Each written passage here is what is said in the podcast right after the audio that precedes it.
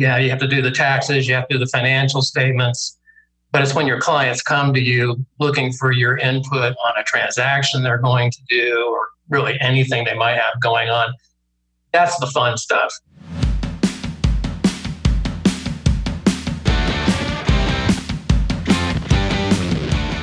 From Rea and Associates Studio, this is Unsuitable, a management and financial services podcast for entrepreneurs, tenured business leaders, and others who are ready to look beyond the suit and tie culture for meaningful, measurable results. I'm Doug Hauser. On this weekly podcast, thought leaders and business professionals break down complicated and mundane topics and give you the tips and insight you actually need to grow as a leader while helping your organization grow and thrive. If you haven't already, hit the subscribe button so you don't miss future episodes. And if you want access to even more information, show notes, and exclusive content, visit our website at www.reacpa.com slash podcast and sign up for updates. Identifying when it's time for you to finally retire isn't an easy decision to make. Then, when you finally do decide it's time for you to exit the business, you soon realize how difficult it is to actually make the whole retirement thing happen. There are so many moving pieces and so many factors to take into consideration that it can actually be intimidating to get started. On today's episode, we're going to talk to Bill Ubbing, owner of WJ Ubbing and Associates, about what his transition into retirement has been to date and what advice he has for other business owners that may be embarking on their own retirement journey. Welcome to Unsuitable, Bill. Thanks, Doug. Good to be here appreciate you jumping on. Uh, you're now part of the the Rea team uh, as you've you know merged your your firm into ours as you transition away into the great retired CPA sunset. So, talk a little bit about how you started the process uh, of thinking about yeah, is this the right time or or you know what was your your thought process uh, maybe a couple of years back well i know for myself I just kind of knew. And I think that's the way it happens for a lot of people. I think you just get a feeling of when you might want to start getting more time to do other things. I was in public accounting for 45 years roughly. So I was pretty sure that along with a lot of the accounting rules changes and tax changes going on recently, mm-hmm. that maybe it was time to start thinking serious, seriously about it. Well, you don't look like you've been at it for 45 years. So you, I, you, I appreciate that. yeah. Yeah. I, I know when I tell people that they're like, Bill's been at it that, that long, but, uh, but yeah, I, I imagine. So it's, it's sort of that, that knowing feeling that you just, you know, gosh, I, I don't know if I, if I want to invest everything I need to invest in, in my business. Is that, that kind of sense? Yeah, I think that's part of it. And I think when you've been doing anything that long, either you I mean, some people do it into their 70s and yeah. 80s because they love it so much. Um, I don't think accounting works that way all the time, especially taxes. Um, yeah. So, yeah, I think you just get a feeling because, you know, we have to get continuing education every year right. and keep up on all that. So it's just, uh, I don't know, I just kind of knew that it was time to start thinking seriously about it. Time to enjoy the grandchildren a little more and go ride the, that motorcycle, right? Yeah, ride the motorcycle a little more, except the weather's too hot for me. Yeah, I, I get it. So okay. coincidentally, I mean, just then you called me and we had breakfast that one morning, as I remember. We had coffee. Right. just kind of asked me, so what are you thinking about these days? And then we yeah. got into the conversation.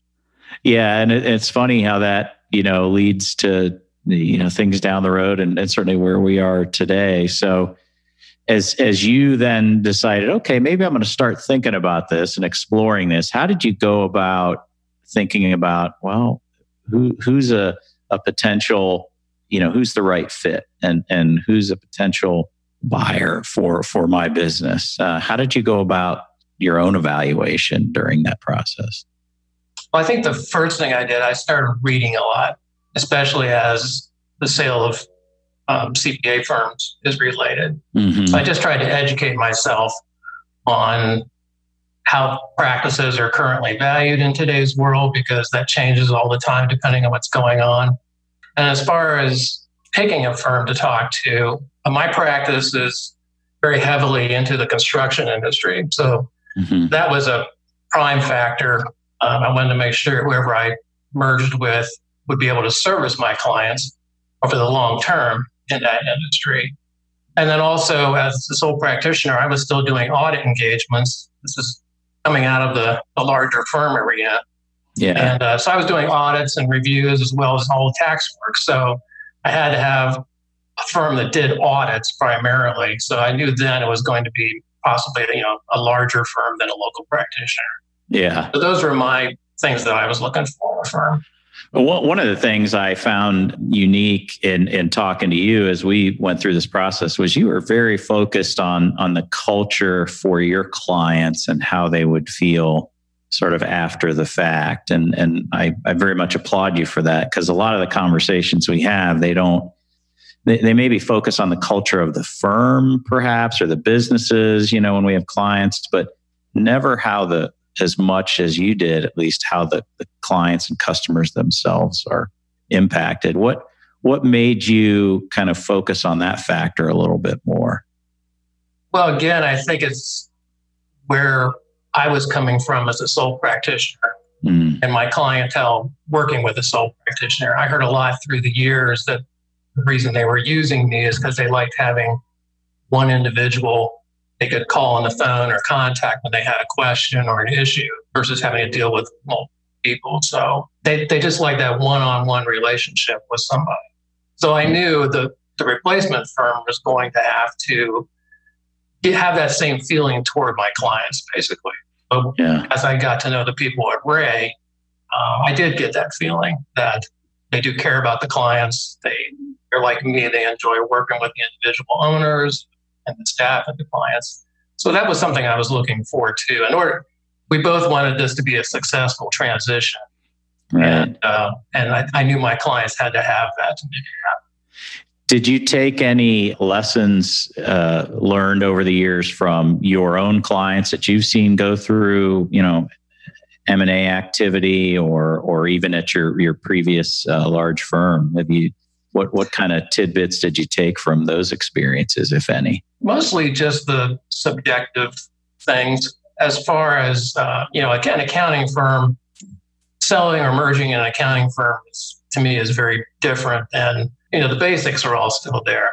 But when you're selling um, a manufacturing or a construction company, a lot of different issues come into play. So yeah, I guess subjectively, talking to my clients about what their plans were from a succession mm-hmm. standpoint. Most, a lot, several of my clients uh, are getting to retirement age themselves. Yeah. So I was through those conversations. I was finding out that yeah, I think in another year I'm going to look to sell this or shut it down, whatever. And again, that kind of influenced my decision as well.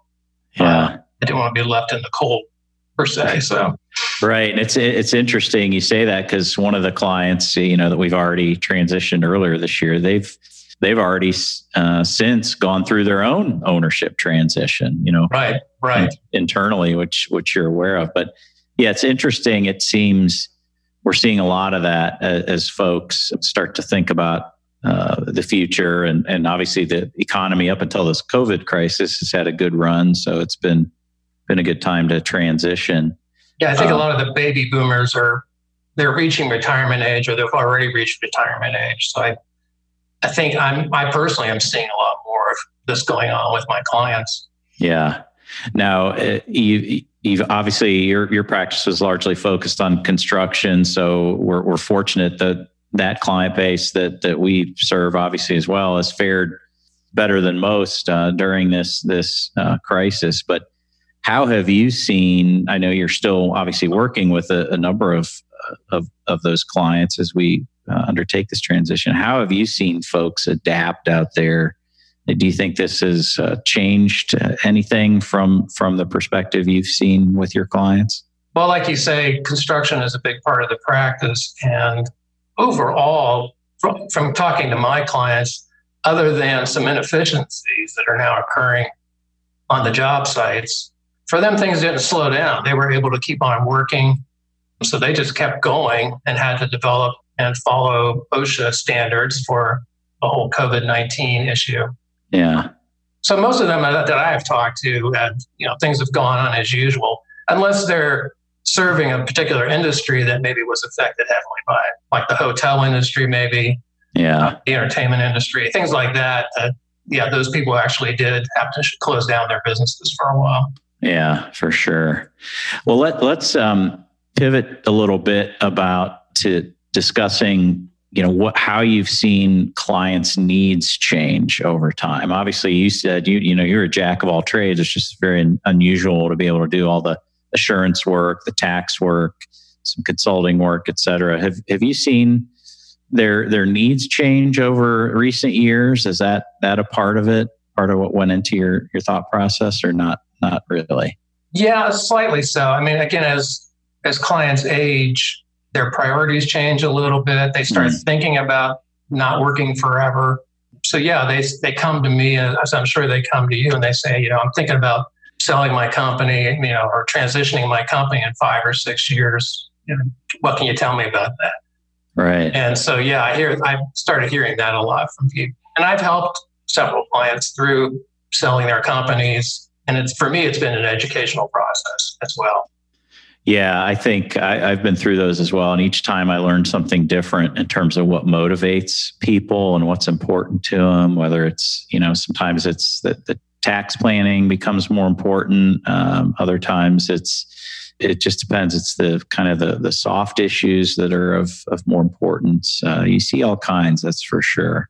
Yeah. And I think when you're dealing with outside buyers, that versus inside buyers, it, it changes the whole aspect of the negotiation process. Mm. You have to kind of get some feel for why they want your company. And that can also affect your negotiations as far as price is concerned. I, like I said, I've been through probably five or six major ones with my clients, and it's always interesting to me the process. Yeah. And how it goes about. You, you can really kind of play with it a little bit in some circumstances, some not. But Right. Yeah, it's interesting. I was I was talking with uh, Mary Beth Kester earlier today, who heads up our evaluation practice, and and you know she's as busy as ever dealing with some of those things, just as you suggested. Um, as I don't know if this COVID thing has accelerated that thought for some people, and they're just you know okay now I'm really going to get out. Uh, hard to say, but we're we're definitely in for uh, some permanent changes, I would think, with all yeah, I remember in 2008, maybe when the construction industry mm. was having some real issues, I had one or two clients just come to the conclusion that they didn't want to mess with it anymore. Yeah. And they, they had made good money and built their companies up. And rather than see it start getting picked away at, they, in those couple cases, they just decided to shut it down. Yeah. Not even, not even sell it, just shut it down, do an early retirement, and move on. Yeah, wind it down. Yeah, that it, it is interesting. Everybody's different, and there's nothing wrong with that either. Absolutely. No, not at all. Everybody's got, yeah. everybody's got different circumstances they're dealing with. Yeah. So you're still at this point, obviously we're, we're approaching the, the new deadline here of July 15th. This, this episode will air slightly after that. So this, this is kind of your, your last official tax deadline, right? I mean, we still got, we've still got September and October, but are you going to do a little little happy dance, little celebration next week. Yeah, yeah. I, I, didn't get to celebrate in April, right? Unfortunately. So yeah, July fifteenth, and then one more project after that, which will get me into late August or something. But yeah, it's I think about it all the time. No more tax seasons. Yeah, it's a nice thing to think about. Although and, I'm sure you guys will probably need something from me as we get into next year, as get you introduced to the clients and how they work. Oh, ab- absolutely. We'll we'll certainly rely on you for that. But at least you won't have to be down in the weeds doing. No, no, no. I didn't. In fact, you know, this year, of course, your your firm took over my audit clients. So this was one of the first tax seasons in a very long time. I haven't worked evenings. Oh, good for you. And then come back home. You know, yeah. So that was a nice change in itself. I'm sure your your wife and your family members appreciate a little extra time. Yeah, they did. They did. That's, it was it was a nice change. Now, you know, one of the things that we find when when folks do transition away is, um, you know, thinking about the future. So, what does it look like, you know, after the fact, so to speak? Have you have you given much thought to to that part of it beyond the personal stuff, where you know, family time and, and things like that? I mean, how do you stay? Or do you want to stay engaged at all professionally or is it just like hey you'll never see me again uh, nothing wrong with that either way by the way but everybody's got a different attitude i'm always interested to hear Yeah, I think my attitude right now is uh, just you know take some time to just enjoy not working, mm-hmm. not working as hard anyway, and then it's just kind of wait and see. You know, uh, wait and see if I start getting bored or antsy a little bit. Um, yeah. You know, with with our background, there's a lot of different things we can do. Mm-hmm. Doesn't even have to be in the accounting world. Right. You know, maybe a client will come back to me with a project they want some help with or something. Yeah. But yeah, right now it's mostly just stop working and relax a little bit and then if I do get bored, I'm sure I'll be out there. Yeah. find something to keep me engaged. Well, I know we'd we'd certainly have some things we'd we'd love to you know get your assistance on maybe next year or something. But yeah, no no tax deadlines, none of that stuff. Yeah, none of that hard stuff. I'm I'm with you on on all that. So that's awesome. So one of the the other things you mentioned was find a buyer for you who focused on kind of that that service and and you know responding to the client and, and that, that client service aspect how did you how did you kind of evaluate that when you went through the process? I mean yeah you, you did was it a feel thing or did you talk to other folks outside to get other opinions? How, how did you kind of go through to that process? Well like i said a construction expertise was necessary. Mm-hmm um, or else my clients wouldn't stay on. Um, so that was the key thing. Um, I did talk. Uh, you, you, and I met each other that day by chance, and we started talking a lot after that. And then when I decided I was going to get serious about selling the practice, um, I did talk to another firm, a firm that had been doing my peer reviews mm. since I've had my practice, just so I had two different angles to look sure. at. But, and this is, you know, nice plug for your firm. I mean, you guys to me anyway, appeared to be more, I don't know if it's dedicated or anxious to build that part of your practice even larger than it already was. Um, yeah. You were doing a lot of things adv- advisory wise with your uh, con- construction clients. You just seem to be more focused on the industry.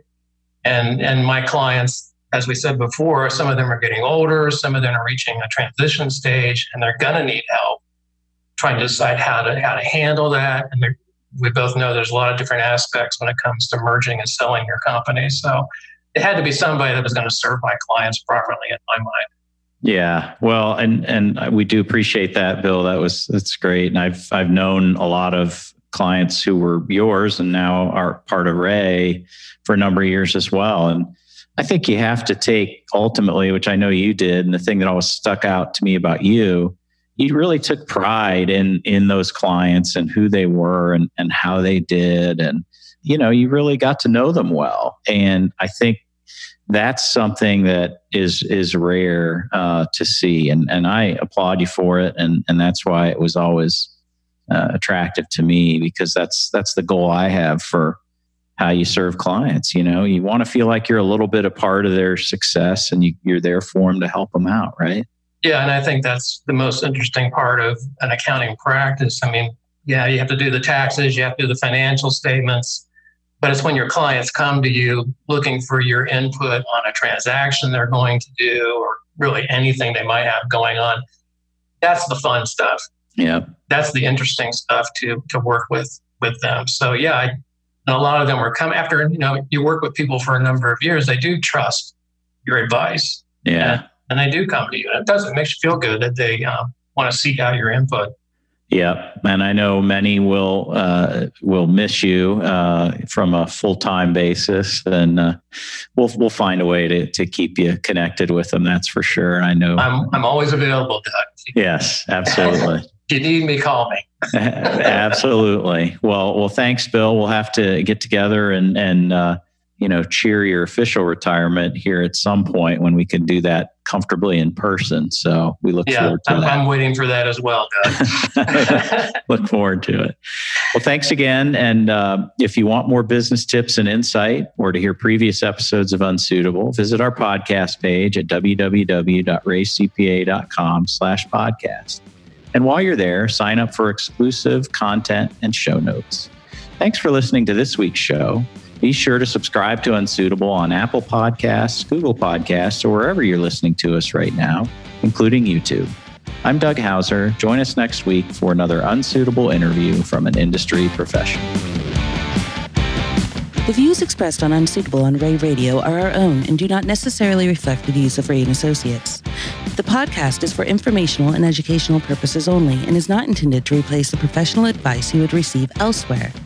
Consult with a trusted advisor about your unique situation so they can expertly guide you to the best solution for your specific circumstance.